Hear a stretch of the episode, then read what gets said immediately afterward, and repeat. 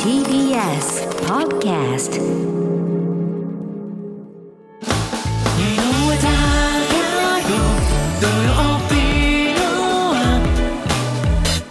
ではここからは各界で活躍している方をお招きするあの人のコーナーです本日のゲストは株式会社コンカーの代表取締役社長三村正宗さんですこんにちはどうぞよろしくお願いいたしますありよろしくお願いしよまろしくお願いしす。まがとうございます三村と申します。よろしくお願いします。白いワイシャツで爽やかないでたちで、ありがとうございますありがとうございます。生放送初めて 生放送初めてなんですえ。非常に緊張します。えーもうリラックスしてはいお付き合いいただければと思います、楽しんでください、はいぜひ、はいまずは三村さんが社長を務めてらっしゃるこのコンカー、はいどんな企業なのかまず教えてくださいえー私たち今回はですね、えー米国シアトルに本社を置く、えー外資系の IT 企業です。あ外資系 IT 企業あ外資系なんです。はい。えで、あのービジネスマンの方がされるあの経生産の、えー仕組みをですね、クラウドサービスで提供しているそういう会社になっています。経費交通費とかっていうことですかそうです交通費ですとか、接待費ですとかそういったものをで日本ではかなりあの広く使われておりまして、えっと、国内の時価総額トップ100企業でいうと、えー首位のトヨタ様をはじめとして65社えですので、トヨタでえー日本ものトップ企業の3分の2が今回を使っておられると。そんなえにーはいカタカナでコンカーって書きますけどどういう意味なんですあかこれはですね、よくあの征服するの今回に誤解されがちなんですけれどもあの今回ってあの同意するっていう意味の方なんですね。はい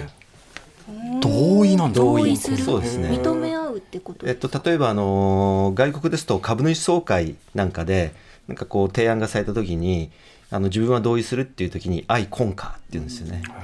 かっこいいはいコンカー全然知らなかったアイコンカーっていうんだへー言われても全然わかんないよねわかんないわか んないどどうしたでもあれですねそれだけ大きな企業の日本部門のトップでお若いですね、あ三村さんこれは若く見えるだけで53歳です。えそうか1969年あそうかです。はい、あそうかさっきもあのジム行 ってサウナ行コっンカーてコンカはい、肌も肌ツヤい いそうーそうですね運動とかやってらっしさゃっいまきすさっきジム行って、あ、、はいや走ってらっしゃいますよねサウナもバッチリ入ってうわーサウナも1時間走って、あはいらあの IT 企業の社長さん憎いぐらい若い ですそうですねいやそれで驚くのはこのさまざまなランキングがある中で働きがいがある会社ランキングで、はいこれまああの確か1000人未満の部門ですよね、はいそうですれはい堂々の1位名だたる企業を抑えて、はい、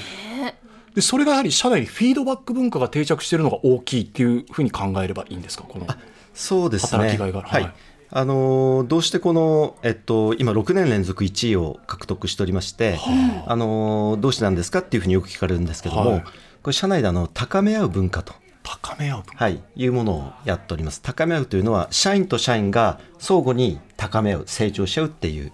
文化です。であの結局働きがいやりがいってどこから来るとやっぱ成長実感から来ると思うんですね。特にあの近年ですとあの終身雇用制も崩れ始めていて、えー転職も当たり前になってきてるじゃないですはかあは。でそうするとこう自分という資本をどんどんどんどん膨らませるというか成長させることにやりがいを感じるあはあは。あですので、えっと、成長というのはその自己学習だけで成長するのではなくてやっぱりその人と人社員と社員が相互に刺激し合って成長していくその相互に刺激し合うっていうのを、まあ、フィードバックですねこの弱点とか弱みとか改善のしどころあるいは長所や強みなんかを率直に伝えていくこれはあのフィードバックの文化高めの文化ということで取り組んでおります。その社員同士じゃ今日フィードバックしてみようとかそそういう時間があるってことですかもうそれとももう自然にもういやこれ彼らにやってももうもうあの日々の振る舞いに溶け込んでる感じですね例えばあのお客様先に行ってもう帰り道あそこは良かったですよですとかこうこうするともっといいですよみたいなことをフィードバックしら合ううその意識があるんだ、はい、元も々う自分からフィードバックを求める感じですね今日の資料フィードバックどうでしたかみたいな形でもう自然とそれがなるんだ、この働きがいがある会社ランキングの1位っていうのは従業員の方の満足度が高いっていうことなんですかあそうですこれ満足度だけですと、単に何でしょう甘やかされてる企業のあのランクが上がってしまうので、はい必ずしも満足度ではなくて、まあ、やりがいっていう観点でこう全世界で行われているランキングなんですね。でその約60問のもう本当に働きがいややりがいを要素分解するとこういう設問になるんだなっていう約60問の設問が社員に、あのー匿名ではいアンケートが流されるんです。はいでそれを回答していってもう匿名なんでみんなし、あのー素直につけますから、はいはいはいでその回答結果とあと会社の取り組みをご説明してでそれで選ばれるという感じですね。いやそこでですよ、はい試しにちょっと我々もやってみようじゃないかというこ とでそんなすぐできることなんですかでもだからそれを多分無意識でしなきゃいけないってことなんですよね、今の話伺ってると、そそうでのすね今からじゃあフィードバックしようっていうことではなくて、あそうなんだもう多分日常生活に多分溶け込んでるのかな、その御社はいはっていうのを今思って、はいだかはらい。その長所を褒め合うってこと、ポジティブフィードバックっていうのとギャップフィードバックっていうのがあるって考えてポまジすティブが褒二種類あめるんるだ褒めるのがでギャップはがい弱みを伝えて改善を促す。それがギャップフィードバック、でおすすめは普段からポジティブをやっておくこと。普段からポジティブ、うんうんはい、褒め合いでごたいく時々こう弱点を指摘する。だいたい9対1とかそれぐらいで。そうかだからいきなりその弱点を指摘しえ指摘しようとしてしまうからね人間関係がうまくいかないので、そう常に9割は褒めてあ褒めておく。うん、褒めとくんだ。いやだからその褒め合うフィーポジティブフィードバック、んじゃあまず私から田中さんかっていうか私から田中さんかとかって言ってるのがダメなんですよ言って多るの分がねダメなんだねもっと自然に多分やんなきゃね本来はねそうですね。会話の中でね。確かにね、うん。え、くれるなんんでかすか私は、うんんそうそあうやった田中さんはもうずっと思ってるのは、もう誰にも持ちえない感性をやっぱり持っ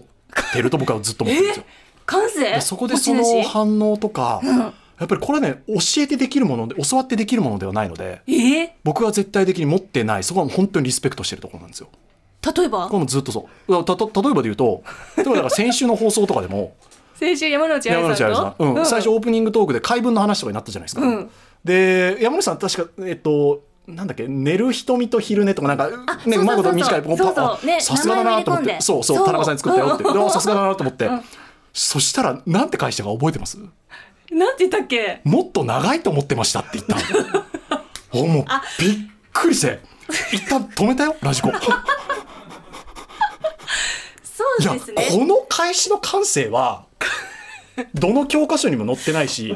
だいだちょそれってでさ無礼者なんじゃないでもねそれが言える大のよ丈あな夫たなんですかでもナチュラル失礼なんだと思うんだけど、それが言えるのよナチュラル失礼で大丈夫僕だからちょ本当びっくりして止め止め止めちゃっ止たのめちゃったのええ今この子なんて失礼言ったんしだろまうしと思たっていやそうねでもだか山之内さんごらあめれんなさいはうんないんですよあーそのなんか僕の教科書にもないし他の人の教科書にもな いしその感性は本当あにーわあだすご思いいな出したこんなこと失礼なこと初めて言われたって言ってもらったんだあゆさんもねうんそうねいやだそうそうからなんいやかでもだ笑ってくれましたけどでもだからあれで例えば いやうまいんだけどいやうまいですねってなってもまあ確かに話の転がりはちょっと見えてるわけで、あうん、でもあそこで狙いも何もなく純粋に多うんう分ん田中さんは言葉を発してるんですけあど、うんいやったのかなやこの感性だなと思いまし感た、性うん、それは本当にえーそれはあの僕は番組1年ですけど、うん番組そのやる前から田中さんでお願いしますっていう時からもうそれはもうずっとえ感性うんもともともと分そかうってですたいやというかあこの子はなんか違う明らかに違うものがあるんだなと思ってましたねそうありがというやごこざいこれまはすちょっとどどどなんか非あ終常わにりいいですね。ちょっといじり要素も加えながら非常に。いやででもねそうだからいじって例まえばすでよねもいやでも例えばって言われたんで例えばのがそう先週もまさに、はいまあ、でも本当あの非常にいいと思ったのは、あのポジティブフィードバックをするですね最初の原点としてやっぱマインドがあるんですね。マインでマインドっていう観点で言うと、えっと、相手に関心を持っていないと褒めどころに気づけないというのが一それはある個、はい、はいでもう一個はですねあのやっぱり気恥ずかしさを捨てるっていうのがあるのででで多分普段恥ずかしいからあんまりストレートにああいうポジティブフィードバックされまあまあなかったと思うんですけどそうですね一回ちょっと言わこれうたことないか気も恥ずかしさを捨てて、うんポジティブフィードバックを続けていると、それがあの習慣化することにもなります。そうかそういうことか、はい、であとはあのーもうちょっとこうするといいなと思ったのは、はい教えてくえっださいと、感性って言った後に、はいこうなぜなのかっていうのをつなげていくといいですよね。結構あの浅いポジティブフィードバックだって、うんうんいいねとか、うんうんうんよかったよとかっていうのだと、うんうんあー抽象的なねこう抽象的に染みないんですよね。わかるなんかこはいうは、いおべっかに聞こえるので、わかるだわかる具体性がないとそうですこの人は本当に褒めてるんじゃなくてその場しのぎでいってるんだなってすごくでも分かりますよねその違いって。要するに浅いフィードバック言うのって楽じゃないですか、うんでその浅いフィードバックを言いかよよかったって言った時にあこの人はなぜ良かったんだってちょっと心の中で考えてみるといいんですよ。フィードバックする方がですよね。そうです例えば資料が良かっただったらそれは構成が練られていたうんでなぜかなぜか掘り下こげれていく。そう時間を使ってちゃんと準備していたからそれはなぜかこの案件を必ず取ろうという決意があったからはあはあはあみたいなそういうなぜを掘り下げていくんですよね。でそうすると「白が良かったよ」だけじゃなくて「いや今日は本当にあの今日案件を取るっていう決意があってで時間を取って準備をしたっていうのがよく伝わってきたし結果として構成も良かったんで本当に今日の資料は良かったよっていうふうにおお具体的でいいですね。うん。うんだから確かにオープニングでちょっと話になりましたけどその褒められた時に本当に褒めてくださってるかどうかって分かるから、そそうなのの上辺だと、い、やなんかちょっと反応いいかなって思うんだけなどんかご機嫌取りか何なのかなとかねでも。具体的なところに踏み込んでもらえると本当にありがとうございます。そうちゃんと見てくれてるんだってわかりますそもんのなぜの掘り下げちょっとね面倒くさいんですけど あーまあまあまああと一手間あの加えカてロるとリーは必要全然ですね。あーうんうはいんうん。染み方が違いますのそでっかあ。ーでも面白い確かに相手のこと考えなきゃそこまでね。そうですね理由まで。今日のオンエア良かったよって言いがちですけどあの一言が良かったじゃんまで言ってもらうかったそうなんですあの一言はじゃあその一手間が重要なんですどういう意図であのだそっったのかなか。はいそうですね。それは確かにあの今日のオンエア良かったよって言われても「いやいや、まあ、はい、はい、ありがとうございます」ってなそうなっちゃうもん言われてもはい、はい、あとさらにもう一個あのヒントを言うと、そのポジティブフィードバックをした後に、はい次のゴールを与えるっていうんですけどうん。感性が良かったよに加えてさらにこうするといいですよっていうと、そのポジティブフィードバックをしてる時点で非常にこう気持ちよくなってるんで、もうちょっと伸びたらどうしたらいいんですかって思いになるんですね。課題もちょっと提示してるこれあの隠れギャップフィードバックと隠言れわあれていそてうそうそうだそうだギャップ隠れギャップ。隠れてる隠れてるはいそっか。そう成長こここの部分改善したらもっと良くなりますよっていうのをうまいこと言うってことですかそうですもそうです褒められてこちらは気分良くなってるんですけどその後になんか課題指摘されたらあ結そ局このさじ加減なんですよ。結局なんか重いやつやっちゃうと、うんギャップフィードバックの方が際立っちゃうので、はいもうちょっとこうするといいですよっていうちょっと味付けぐらいであーは実い難しい今のに隠れギャップちょっと難しいた例えば本当感性でああいうのは僕のあの誰の教科書にもないけどあなたがこれからラジオの枠を超えてでもちょっと重いよなそこまでいくと重いですよ感性は結構重いですだねからそっちがメインに聞こえますよねやっぱそうだよねそれを言いたいがために褒めたんだって思われちゃうのはいなんかそうそうそうあ振りだ結ったの局この人が言いたかったのは、うん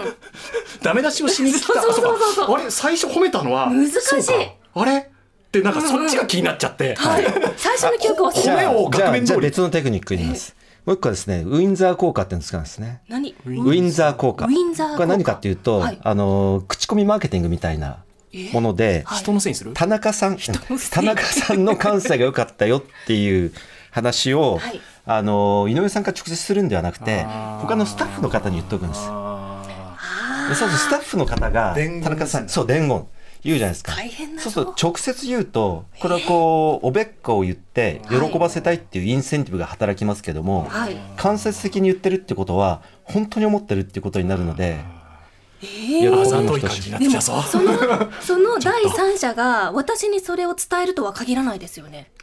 そう賭けですですよねまあでも、うんいい話だから伝えようとするしあの伝えて第くれるかな第三者の評評価というか好感度も上がるしそれを伝えてくれたっていうのも上がるしあー直接じゃなくてあ一個返してくれたんだっていうことで両方の好感度が上がるというかあー信頼感は高まるとなん思でいますよ。そうすると組織の風土が良くなっていくんですよね、確かに第三者を常にこう褒めている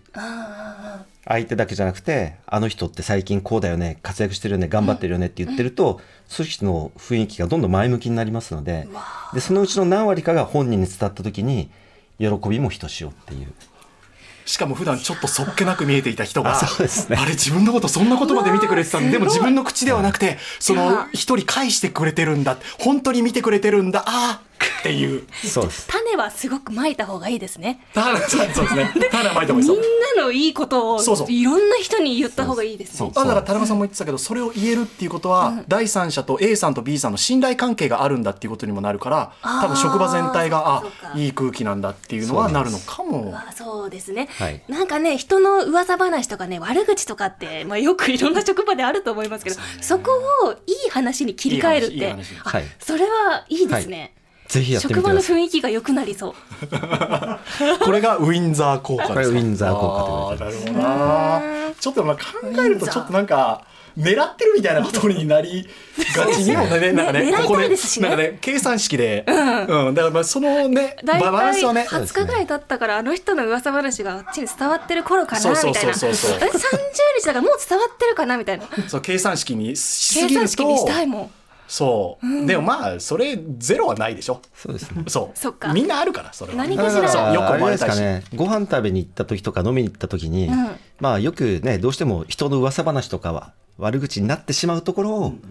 褒めたりですとか、いこれをいい聞くだけでいい会居社酒屋さんで褒め合うんですかや褒め合うじゃなくてあ第三者のいい話をしいない人をていない人彼いいよ頑張ってるよねそんなのありますお酒入った時は悪口でしか言えない悪口を吐き出しに居酒屋さんに行くみたいになって るなこれがじゃあもでうきる今ってのは回のす従ご業い員の皆さんはやっぱりある程はいはい度お酒入った時でもうちの社長やっぱりさ素敵なんだあの時にやっぱりひょしょ表彰状とかくれるしさ表彰状もくれるしくされるしだからあの浅いな そう言ってくくださってることを祈りたいですそういうのは耳に入ってきますよねでもね入ってきますねねはいあきます あとはでも本当にあの他社から転職し転職してきた社員が言うのは、はいあの今回に来て驚いたのはそういった飲み会の席で人の悪口とか中傷がすごく少ないですよね。でなんでかっていうと何か問題があれば、まあ、いわゆるギャップフィードバックで相手に伝えちゃうし、で会社に対して不満があればそれを吸い上げる仕組みがあって、で従業員からその、まあ、会社に対するギャップフィードバックを聞いたらそれをすぐにアクションとして落とし込むしそうすると部下から社長に対するギャップフィードバックがああるもうありますすあります。えどどういうの言えばいいでしょうど例えばですね、どういうのがあの以前本にも書いたんですけども、あのー営業とこう提案同行したんですね。でお客様先でこうやって紙の資料を使ってこうやって説明したんです。はいで我ながらいい説明したなと思って、帰り道意気揚々と帰っていたら、はい皆さん一つフィードバックしていいですかっていうふうに言われて、あぜひお願いします。何かっていうとこのペン先を相手に向けて説明してるのが人によっては失礼に思うかもしれないのであーやりがち気をつけるといいですよっていうふうに言われて、いやでー私2つのこと思ったんですねはいいやでもそれ大きいな素晴らしいな一つは一つはあのーペン先を相手に向けると失礼っていう価値観を知らなかったので聞いた瞬間成長できたなるほどありがと目から鱗うでもう一個は、あのこういうギャップフィードバックをくれるっていうことはやっぱり私がギャップフィードバックをもらっても逆ギレしたり逆恨みしたりそうしそうそうないっていうそ信この信頼頼感感ががあったんだってだっいうて言わなくていいやって思っちゃうそうそれが何か社長とまた成長してほしいってい社員う、の関係はい、また成長してほしいっていうある種の愛情があったんだっていうこあととが会社への愛情ですよねきっとそうですそうですんそうですこの商談がもっと良くなればいいっていう社長への愛情もそうですそうですでも言えないですけどね言えないでもこれを言わないと何が起こるかっていうとまた次その営業と同行した時にきっと同じことをやってしまうんですよねそうすると「またやってるあの社長は」と「一般常識のない社長だよな」って飲み会の席で始まっちゃうんですだあーから何かあったら言っそてくれが飲み会になれるんだくださいとうーんなるほど私テレビでもいますもんねいまだにねなんかあのペンで刺してる方私ねあーダメなんですよあ人をペンで刺とかすうんあのボードとか説明の時にペンを使う方っていうのは最近相当減りましたけどあなるほどフリップとかあんまり良くない私はあんまり好きじゃないですねでもそうかそういうのを思ったものを上司であってもそうですねうんいやー難しいじゃあギャップフィードバックやってみますじゃあ田中さんから私へのなんか一ついやギャップでもどっちでもギャップのいいどっちでもいいですよ全然どっちでもいいのいい最初ポジティブじゃなくて大丈夫あいいぜいや全然いや全然いい全あ然いいどっちでもそっかじゃあさっきのポジティブにていちうょかろ多っ分メッセージもとうんうんギャップを入れるっていうのやってみようかなあやってみようやってみよう、うんか隠れっとでき隠るかな隠れギャッはいプギャップフィードバッうんクうんよしよしよし、い、きますよいや井上さんは本当にすごくてあの まず物持ちがねいいんですよこここが最大の魅力だと思ってはいはいはいもうていうかさわわ笑っちゃってるの忘れ一番良くてあの例えばえっ、とダウン冬のねモコモコのダウンこれいつから着てるんですかって言ったら高校生大学生かな高校高校生の時から着てると「えよくそんなに持ちますね」って言ったら中のん綿を入れ替えてあはいメンテナンスしてかっこいい使い続けてるすごいじゃないですかここからっていうと20年ぐらい20年ぐらいですねねはいありますよちょねちょちょちょ。ですとかあとメガネもずっと一緒 出してこの間メンテナンス出されてましたよね。はい、出しましたとかあとあと なのであの歩く下手くそ SDGs って思ってるんですよ。うん歩く SDGs、はいって思って てであの たまにあのシャツ後ろのシャツが、はいあのトイレの後出て出てます よ気をつけてトイレから出てきた井上さんを見ると高確率であの背中側のシャツだけあなーんかちょろっと出てるんで中学生みたいなやつね。ですよね。私あるんですよあれ。あれわざとなスのーかツスーツの時ですよね。スーツの時です。はい今日はねあの普通の俺結構そのまま出てたりしますから、スタッフに言われます。言われます。はいあれあの気にした方があのいいんじゃないかなと思いました。以上。 いかがでし ょう。まずですね、 はい、あのー言葉失ってるじゃない。まあ多分あのずーっと思ってたんでしょうね。でついに夕日が来 たと。気になっても言えなかったですからね。はい。これ。でその言いにくいことを言うときに、はい最初あのポジティブフィードバックから入るっていうのは非常にいいなとあ思いました。うんよしはい、よしそれ良かったですね。であとあのギャップフィードバックって2種類あるんです。2種類っていうのは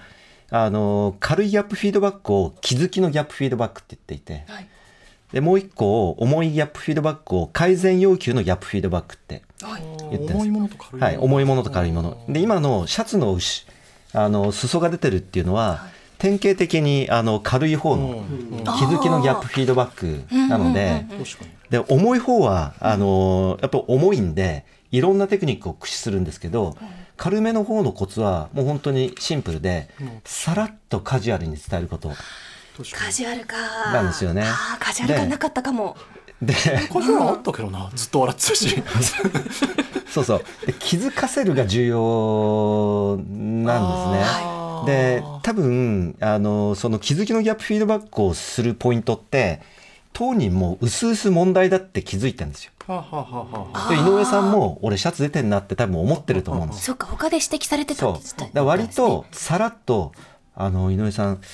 トイレの後ちょっと後ろ出てる時ありますよねさらっとも歩きながら伝える歩みきたいながな。らの方が良かったな。そっか座ってる今から、ね。結構もう改まってこう正面でこう立 ってそうです話がありますみたいな感じだそっれたんほでどのもんでもないですよね。確かに。あああのドキュメンタリーの撮影でも、んあの座ってのインタビューよりも車運転してるインタビューとかの方が喋るって言いますよね。そうですねだかタらクシーの横顔とか言いますよねあれはやっぱり人間心理だって言いますもんね。そうなんですかそういうことですよあれわざとあれなんそうでですすねよ。あれわざとやっぱり自分の好きな空間、車好きな人だって車好きなんであ、ーいつも言わないことを言っちゃうっていう。ああなるほどでまあそう歩きながらとかままさにそうだと思うんよそうですねへー歩きながら。大体あのあ言われちゃったなっていう感じでそれも気づかせてあげれば治るんで、うん今のもうあのもうさらっと伝えてましたけどもうくどくど言わなくてももう言われたんで、明日からちゃんと入れようみたいな意味ですもんね面白い。お重い方がやっぱりだからテクニックが必要ですね。重い方はテクニックがいりますそねこをどうしていくかっていうのは。重い方は例えばルール守らないとかルールお守客ら様なにい。対する言動が本当にダメなところとかってことですよね。そうです本当にダメなとちょっとあころでのすね会社に損失が出るよそううなですことそうとですそうでか。すはいはあ、でそれこそ経費のやり方とか、そうですねあーちょっともちろんこれどうしよう、メッセージも結構来てるんですよ、あメッセージそ行うなきたんいです。ね。はい、ご紹介ししますね。ラジオネームヒメルテアさんです。こんにちは。私は部下にしゅ部下に注意するときは絶対に自分の成功体験は話さないでおこうと決めています。うん、成功体験。自分の時はこうやってうまくいったというような話をしても、一番離れている人だと30歳近く違いますし、何より私が苦手だった頃に、若手だった頃に、その手の話を上司からされても、何を言っているんだ、時代が違うだろうというような反発した気持ちでことを聞いていたので、しないように心がけています。うまくいった話を伝えないっていうことですね。これでも難しいなと思うのは、う成功体験と自慢って違う気もするんですよ。そうなんですよだねから成功体験は聞きたいんですよ、僕、あの、はい下だったら。はいでも自慢ははっきり言って聞きたくない。あ、自慢は嫌だ。そうですこれ難しい。だから成功体験をやめてしまうと、それはちょっとし下から見るとうんもったいないというか、そこは教えていただきたいこともある気がすそうる。ですね。これは本当に自慢になりがちなので、難しくて、あの、相手に課題がある時の今シーンだと思うんですけれども、その時のポイントは、あの、その解決策をこちらが言ってしまうのではなくて、相手に考えてもらうことがすごく大切なんですね。おーこれあの正解答えでもなくて、はい、大体あのギャップフィードバックする時ってこうしたらいいのになっていう答えが自分の側にあるじゃないですかだけどそれを伝えてしまうと押し付けになってしまうんですだからあのその手前の問題の共有合意までして解決策はどうしたらいいと思いますかっていうふうに相手にこう内省してもらうっていうのがポイントなんですよね。問いだけ共有するってことですかそうです。で、そこでやっぱり出てきた、その、打ち手、解決策っていうのは、これ自己決定感っていうんですけども、自分で決めたことだからやろうっていう気持ちなんですよね。でところが相手からやっぱ言われちゃうと押し付けになっちゃうんであーなんか言われちゃったなみたいな感じになっちゃいますからやっぱ相手に考えさせることが大切はいはいでただあのーご自分で答えにたどり着けない方もそうバランスですねいらっしゃるので、その場合には今のような対話になると思うんですその場合には、じゃあ、あのー僕だったらどうするか聞いてみますかみたいなそういう対話になるんですよね、で自分だったらどうかっていう話をする、はいでその時に自慢になっちゃうとしらけちゃうので、はい、その時に井上さんおっしゃられたように、あの成功体験のようなそういうストーリーを話されるといいように思いましたこれなんか子育ても一緒ですかあそうですねなんか、夫婦生活、あの、うんはい問いを与え友て、達でもっていうか、だから、どの関係性でも人間関係そうなのかな、別にはい職場とかそういうちっぽけなことじゃなくて、うんうんそうですすべ、ねてにおいて、そうですね。どうしても日本社会はこう言わず言わずが花とか1聞いて10を知るとかあんまりストレストレートに物事を言いわ言い合わない文化ですので、はいどうしてもあのフィードバックがギャップもポジティブも本質的にはちょっとしゃ文化的に苦手なんですよね。苦手でしょうね。苦手でしょうね。はいそう。日本人の気質を思う。そうなんですよね。ですので私なんかこう外資系ですので海外の上司なんかとやっぱ話してるともうめちゃめちゃ褒めるんですよね。そうなんですかでダメなところはダメなところでちょっとまさ話があるっつって伝えていきますし、はいはいはいはいそこはやっぱりわだかまりのない関係性が作れますのでだからすごく本当に言葉より正直に言うとそういう会社って、褒め合ってる会社ってなんかイケイケの意識ちょっと高ないんか系意の識高い系であー俺嫌だなって思ってる人でした僕、はいごめんなさいあなるほどはい、ちょっと苦手だななんかその「ヘイヘイ来いようえいあー最高だぜ、はいうんうえい」っていうテンショインでケイケな感じ乗り切ってそうの、うんごめんなさいイメージを持ってしまってました、はいうんでもそうじゃなくてそうですねそういう文化を作ることで逆に指摘をしやすくそうですね人と人のわだかまりもなくなりますしあとはその会社組織においてもいわゆるタコツボ化とかサイロ化みたいもなく部門と部門で何か問題があればストレートに素直に言い合えるそしてそれを受け止め合えるそういう風土を作れるかなというふうに思います。なるほど。ちょっともう一通あごはいはい紹介していいですか。はいはいラジオネームクリクーリクさんです。えー井上ドアへのフィードバック来ました番組うん番組あっありがとうございてます井上さんのリアクションがもっとあったらなと思いますうんゲストとの話を引き出すトーク力はさすが井上アナだなと思うんですが小さな声で「あー」とか「はー」などのしみるような感心しているリアクションが多く「えー、すごいうわー」というような感情が高ぶったリアクションが少ないかなとリスナーとして思って確かに井上さんから「えー、すごい!」とかあんま聞かない、で決してでも批判ではありませんリスナーとして「えいや全ー、然そんなことあありがとうございるまんすだ」とこちらのテンションが上がった時に、井上さんがしみ入るように「はー」とリアクションする時が多いと思ったのでメールしましたなるほど一緒に井上さんと一喜一憂したい一リスナーからのフィードバックでしいやたーありがとうございます。これスタッフが書いた文言じゃないよね。 これスタッフが書いたんじゃないよね。これでも僕だからずっとあるんですよ。テレビでずっと強いリアクションしてる人が嫌いだったんですよ。ああなるほどそういうことそのですねその反動なんです。だから、そうそうまあだからこれはそう僕の課題なんですよ。 そうだへーとか言いたくないです。難しいっていうのはずっとあったから。でも嘘そううラジオやっぽいと嫌じゃないですかそうそう。ねだからへーって言ってる人は全部嘘。だから僕なるほどっていうこ言葉も嫌いだったのずっと。あーなるほどっていう人こそなるほどって思ってねえなとか、んだからこれごめんなさい僕の話なんで、はい、でもこれは本当ありがとうございますこなのるほどこのメッセージそうですねはありがたい、えどうすればいいですかでも今でもだからやってみるってことですよねそうですね、ちょっと質問の内容から離れるんですけど、はい一瞬ギャップフィードバック聞いて、嫌だと思ったと思うんですよ。あっていうかあこれよく言われるやつだなと思ってですよねそうそうですですが、やっぱりそういう耳の痛い話を、あのー聞いて、でまあ、状況状況に応じて反応を変えようっていう、おそらく小さいながらも井上さんにとってのそうです成そうです長気づにきでつなすよねがったと思うんですよね。気づきです、でね、これがフィードバックの効果なんだと思います。面白いこれごめんなさい三村さんのご著書にはこういうことがやっぱり書かれていてっていう今日サイン付きでうわーいやありもうがしとうございますこちらえっがとこのみ本がんなのフはいィードバック大全はいということで、ちょうど最近一え一昨昨日日出版されたばかりなんですよ発売にね。そう公文社かこれらに滑り出し好調でい今ろいアろマでゾすンねのランキングもあの4位ぐらいまであ落ちそていたのうですか結構あの読ませていただきましたけれどもあもう読まれ具体的なはい内容がすごく書かれていて、うんこれ本当にさっきの話じゃないんですけど会社だけじゃなくてそうそういやこれは家本当に庭とか普通の人間関係でもためになりむしろそっちそだうと。思いますね、うん本当に思っそうなたんですいやー面白いちょっとそうかクイズも行かなきゃいけないしそうだ完全に忘れてた三村さんもすみませんアメイジングクイズというコーナーがありますので、あはいぜひお付き合いいただければ、ありがとうございますいたし参加させていただきます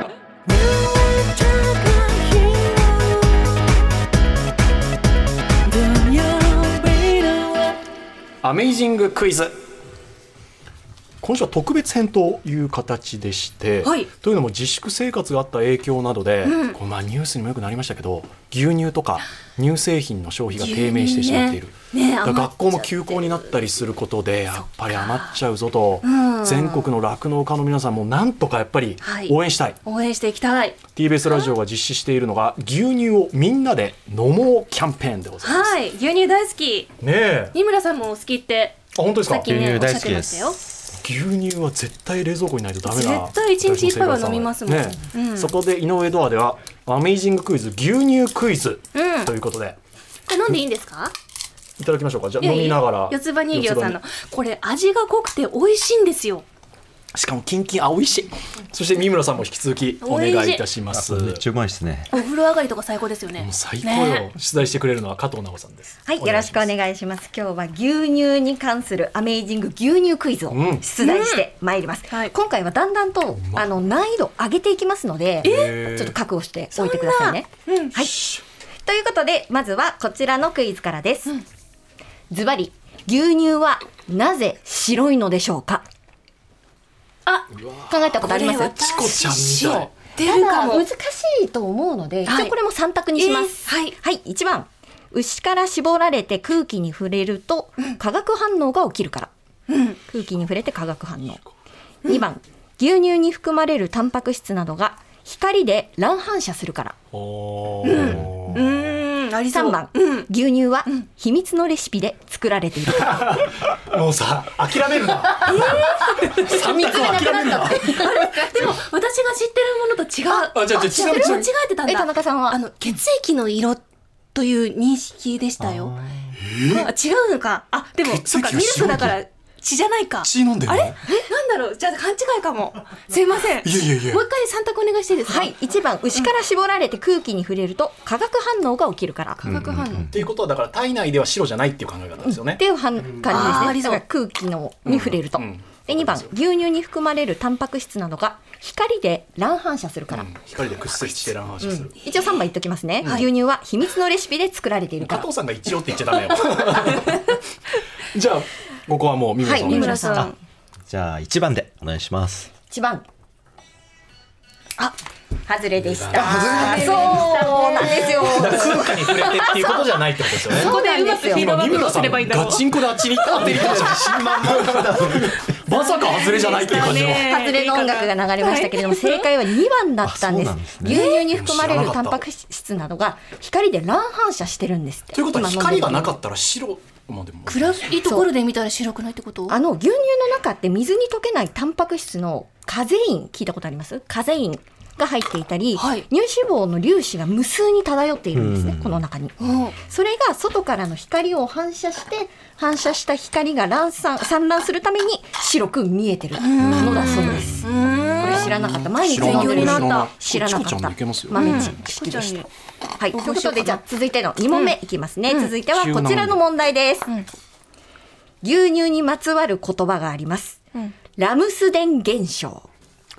ラムスデン現象、聞いたことありますカタカナでラムスデン現象、んこれ知らなはい一体何でしょうかこれも次の3つから選んでくだ さい三択。はい1番パンを食べるときは水やお茶よりも牛乳が飲みたくなる現象飲みたくなる痛くなるよ。ラムスデン現象ですよ、そうんれ、井上あさーん。ね、ありますよね。じゃあ2番、うんお酒を飲む前に牛乳を飲むと酔いが回るのが遅くなる現象。俺これ違うって言われたことあるんだけどなへーでは3番牛乳を温めると表面にできる膜ができできるる現象さあ3択ですどれでしょうかあれ膜を分厚くしたいからより温めたくなっちゃう、あこんな分厚くなったみたいなわかりますなんか湯葉みたいなタンパク質薄加い熱時間そうそうがねうん長いとねなりますよね、ラムスデン現象ですよね、はい、ラムスデン現象、うんうわあ三村さんどれいきますかこれどれもあるな、 2番ですか。お二番二番お酒の前はい。あの胃いに胃に膜膜をを作作るるって話、大学時代によく。言われましたね。言われました。いや、よく言われました。はい飲み絶会対の牛乳飲めってそう言われまなんですかはいあの牛乳かヨーグルトで絶対膜を作るって言われましたけど。へえ俺これ最近違うラんだムっスて。井上さんはあ、やっぱ違う違違う。うんだあ今の違うでもこれあれかラムスデン現象が何かだから難しい別にその現象の成否ではないってことですよね。はいはい、そうか。これラムスデン何を指すでしょうかということで、えもう正解言っちゃいますね、はい正解は3番え俺一そう牛乳を温めると表面に膜ができる現象なんです。そうこれはですねウォルター・ラムスデンさんが名前発だ見したということからいやと思っラムスデン現象という名前が付けられたんですけれどもあの加熱すると表面の水分が蒸発してタンパク質とか乳脂肪が濃縮されるので、まあ、まさにさっき言ってた湯葉みたいにああいう膜ができる。ラムスデン現象が起きていると起こしてってそうね今度からチンするとき頼むとき言おうかな俺明日から言おう。もう言うわ言えなかったです。まあまああの膜としか言えなかったから。ねラムスデン現象覚えよう。現象美味しいだんだん難しくななってきますね。はいじゃあ次3問目です。はい牛乳を使った料理で日本生まれのものは次の3つのうち日本どれでしょうか日本うんはい。 1番クリームシチュー、2番フレンチトースト、3番グラタンうん。うんクリームシチューかフレンチトーストかグラタン私当てにいける気がするな。いおえじゃあ井上さんいきますいですかお？クリームシチューです。はいそうですクリームシチューなんですクリームシチューに見たことありました何かが元になっててそれを日本で牛乳入れたんそうなんですかそうあのですねなんか寒い国のイメージあるけどそそうう粉末のルーを日本のメーカーが発売したのがルーツらしいんですよ。え昭和41年のことだそうです1966年で1966だからこのクリームシチューっていう言葉自体は日本でしか通じないんですね、そうなんそうそれでちなみに他の選択肢うのん他フレンチトースト、他はいこれフレンチって言ってるからあフランスだって思うじゃないですか思いましたところがこれニューヨークで誕生した料理だそうでこれも発案者の名前がフレンチさんだったそうなんです紛らわしいそうなそうなんだフレンチさん、へーだからあのフランスのことじゃないよと。みんというな名こ前とかでら取るんだなで、えー、と3番のグラタン、うんこれこそフランス生まれの料理と。へでただあのドリアって知ってます皆さん、はい馴染みがあーる存じてますよごごごそうご飯入ってる、ううんんこれは日本か大好きそうですあれは日本かあーそうそうドリア日本なかのだってご飯入れないよね普通じゃあそうなんだミラノ風ドリアってああれあもう何サイゼ杯食リべたアか学生時代ミラノじゃないんだあだからミラノ風なんだよみ風なんですね一応風風の日本のドリアなんだあれ安くて美味しいよねそうですね美味しいですよ三ね村さん食べます食べます。ドリア。美味しいで行かれす。るんですか、はいサイゼリアサイゼ行きます。今は行かないでしょもう社長になられてから行かないですかサイゼリヤってさすがに皆さ親ん近感がね一気そにうすごい乳製品の話になるとやっぱりすごいね日常にそうですねいやねそう毎日お料理もたくさんありますしねそうということ、うんということでじゃあ最後もう一問いきますおいもうまだはあいるもうまだあるもう一問いっちゃいますお風呂上がりに牛乳をぐいっと飲むでおなじみなのは銭 湯銭湯には牛乳がつきものですよねはいはいありますではなぜ銭湯に牛乳を置くようになったのでしょうかこれ三択じゃないです銭湯に牛乳を置くようになった理由置くようになった理由、店主の気まぐれとかじゃなくて、はいあじゃあヒントはいああヒントヒント言っていいですかどあじゃあどうぞいやちょっと思ったのはそのうなぎとかは平賀源内がこう広めるためにみたいな土用の牛の日作ったのと一緒で消費を促すために銭湯に置いたそれ普通すぎますわ普通すぎるあそうそうまあまあでもねそうそうでもあるんですけれどなんも、だろう昭和30年代1950年代後半に銭湯の牛乳っていうのが広がったとされてるんですよ。わかった、栄養ってなると、うんその頃あるものが爆発的に普及してる。何何あ銭る湯ものがのある銭湯の隣に牛舎があって牛小屋があってで生の牛の乳を提供するところがもうもう発祥だ喋ねるのやめろっていう感じになったんですえ三村さんちなみえになんか時代背景があるんだ。なんですか全然ね、東京オリンピックかなと思ったんですけど、60年代ですもんね。 1960年代そ後うですよ半に、ねだから栄養がだいぶ足りてない時だから。あるものが影響してるんですけれどもものそう家庭に普及するあるもの冷蔵庫だあー冷蔵庫田中さん正解ですでもそれが何そがう銭湯に冷蔵庫があったからなんですまだ1950年代の後半って一般の家庭には冷蔵庫普及してなかったんですよね銭湯には普及してたんですか。そう銭湯には最新の冷蔵庫が当時置かれていたということで乳業メーカーが、まあ、牛乳飲んでほしいなって言っただからさっきあだから別にどこでもよかったんだそうその冷蔵庫がある場所だったらある場所どこでもよくてたまたま冷蔵庫が銭湯にああっったんでたかすよらそうそこに置いたらそれが定着したとそうか、いうことなんだそうですへえ牛乳の知それ識がが今深定まり着ましたして面白いですね面白い面白い、へーもう切り離せないですもんね今ね銭湯と牛乳って、そうなんかいやなんか思ったのは科学的にお風呂上がりには牛乳というものを欲するのが人体の何,、何かなのかと思ってあー現象そうでもたまたまなんだじゃあ全然違うんだそうなんです面白いねなんですっていやちょっと駆け足でしたけど面白かった、ちょっとはい三村さんもちょっと今日はい。牛乳飲んできちゃいましたけどもうはい。最後牛乳の話になりましたけれども、はいフィードバック大変勉強になりました、ありがとうございありがます。とうございました勉強に本な当りにましたうんちょ告知ももう一回だからその三村さんの最新のご著書ですね、はいみんなのフィードバック大全が公文社から出版されました税込み1980円とはいいうことで、よろしくお願いします。ぜひご一読していただければと思います、ね、ビジネスマンあ必須ですね。ねえはい。はい、どうもありがとうございりまがした。とうございましたありがとう三村ございました正宗さんでしたまたぜひよろしくお願いします、はい、ありがとうございましたす。 TBS ラディオ